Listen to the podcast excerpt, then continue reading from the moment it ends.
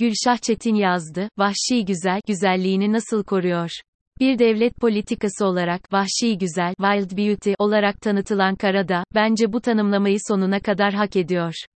Neden mi? Size hemen anlatayım. Milli Park'ta işlenen doğa cinayeti 14 Kasım tarihinde beni çok şaşırtan bir haber gördüm. Gezinti ve kamp yapmayı çok sevdiğim Bayogradska Gora Milli Parkı'nda iki geyik öldürülmüştü. Hem hukukçu hem de doğa sever olarak bu haber oldukça ilgimi çekti. Milli Park Müdürü Marija Dulovic, Bayogradska Gora Koruma Servisi, Kolaşin ve Berane emniyetleriyle Karadağ İçişleri Bakanlığı koordine bir soruşturmanın sonucunda suçu belirleyip suçluları teşhis etti. Beni en çok meraklandıran konular, suçun belirlenmesi, yetkili makamların aksiyon alma süreleri oldu. İki konuda da sürecin başarılı bir şekilde yönetildiğini söyleyebilirim. Cinayet süreci kısaca olaydan bahsedeyim. Karadağ'ın 5 milli parkından birisi olan Bayogradska Gora'da kaçak avcılar, 14 Kasım sabahı, koruma altındaki türlerden iki geyiği avlamak suretiyle katletmişler. Silah sesini duyan park bekçisi derhal koruma servisine haber vermiş, koruma servisi başkanı ise olayı polise bildirmiş. Olay yerinde derhal incelemeye başlayan Kolaşin polisi, kısa sürede suçun işlendiği, Zastava, av tüfeğine, bu tüfekten ateşlenmiş boş kovanlara ve bir adet avcı yeleğine ulaşmış.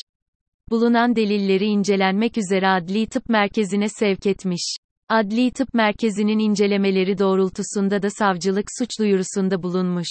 Soruşturma kapsamında 3 zanlıdan ikisi Berane şehrinde tutuklanmış. Üçüncü zanlı ise hala aranıyor. Bu güzellik nasıl korunuyor?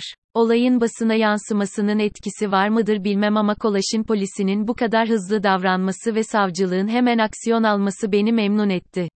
Bütün yetkililerin söz konusu olayı ciddiye alması, tavizsiz bir şekilde doğaya ve doğanın ekosistemlerine karşı işlenen bu suçun peşinde olması, samimiyetlerini gösteriyor.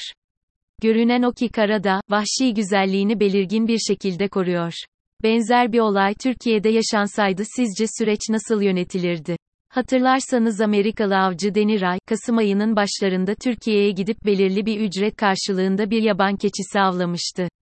Benzer tarihlerde yaşanan benzer iki olaya karşı takınılan iki farklı tutum beni deriden etkiledi. Spor mu, cinayet mi?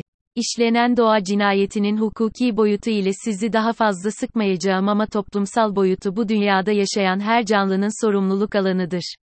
Zevk için bir canlının yaşama hakkına saldırmak ne kadar etiktir? Katledilen her canlı dünyayı biraz daha tüketmiyor mu? Bugün yaşıyoruz ama yarın da yaşayacağız.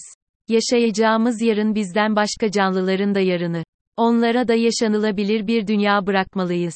Çok geç olmadan, hep birlikte bozduğumuzu hep birlikte tamire uğraşmalıyız.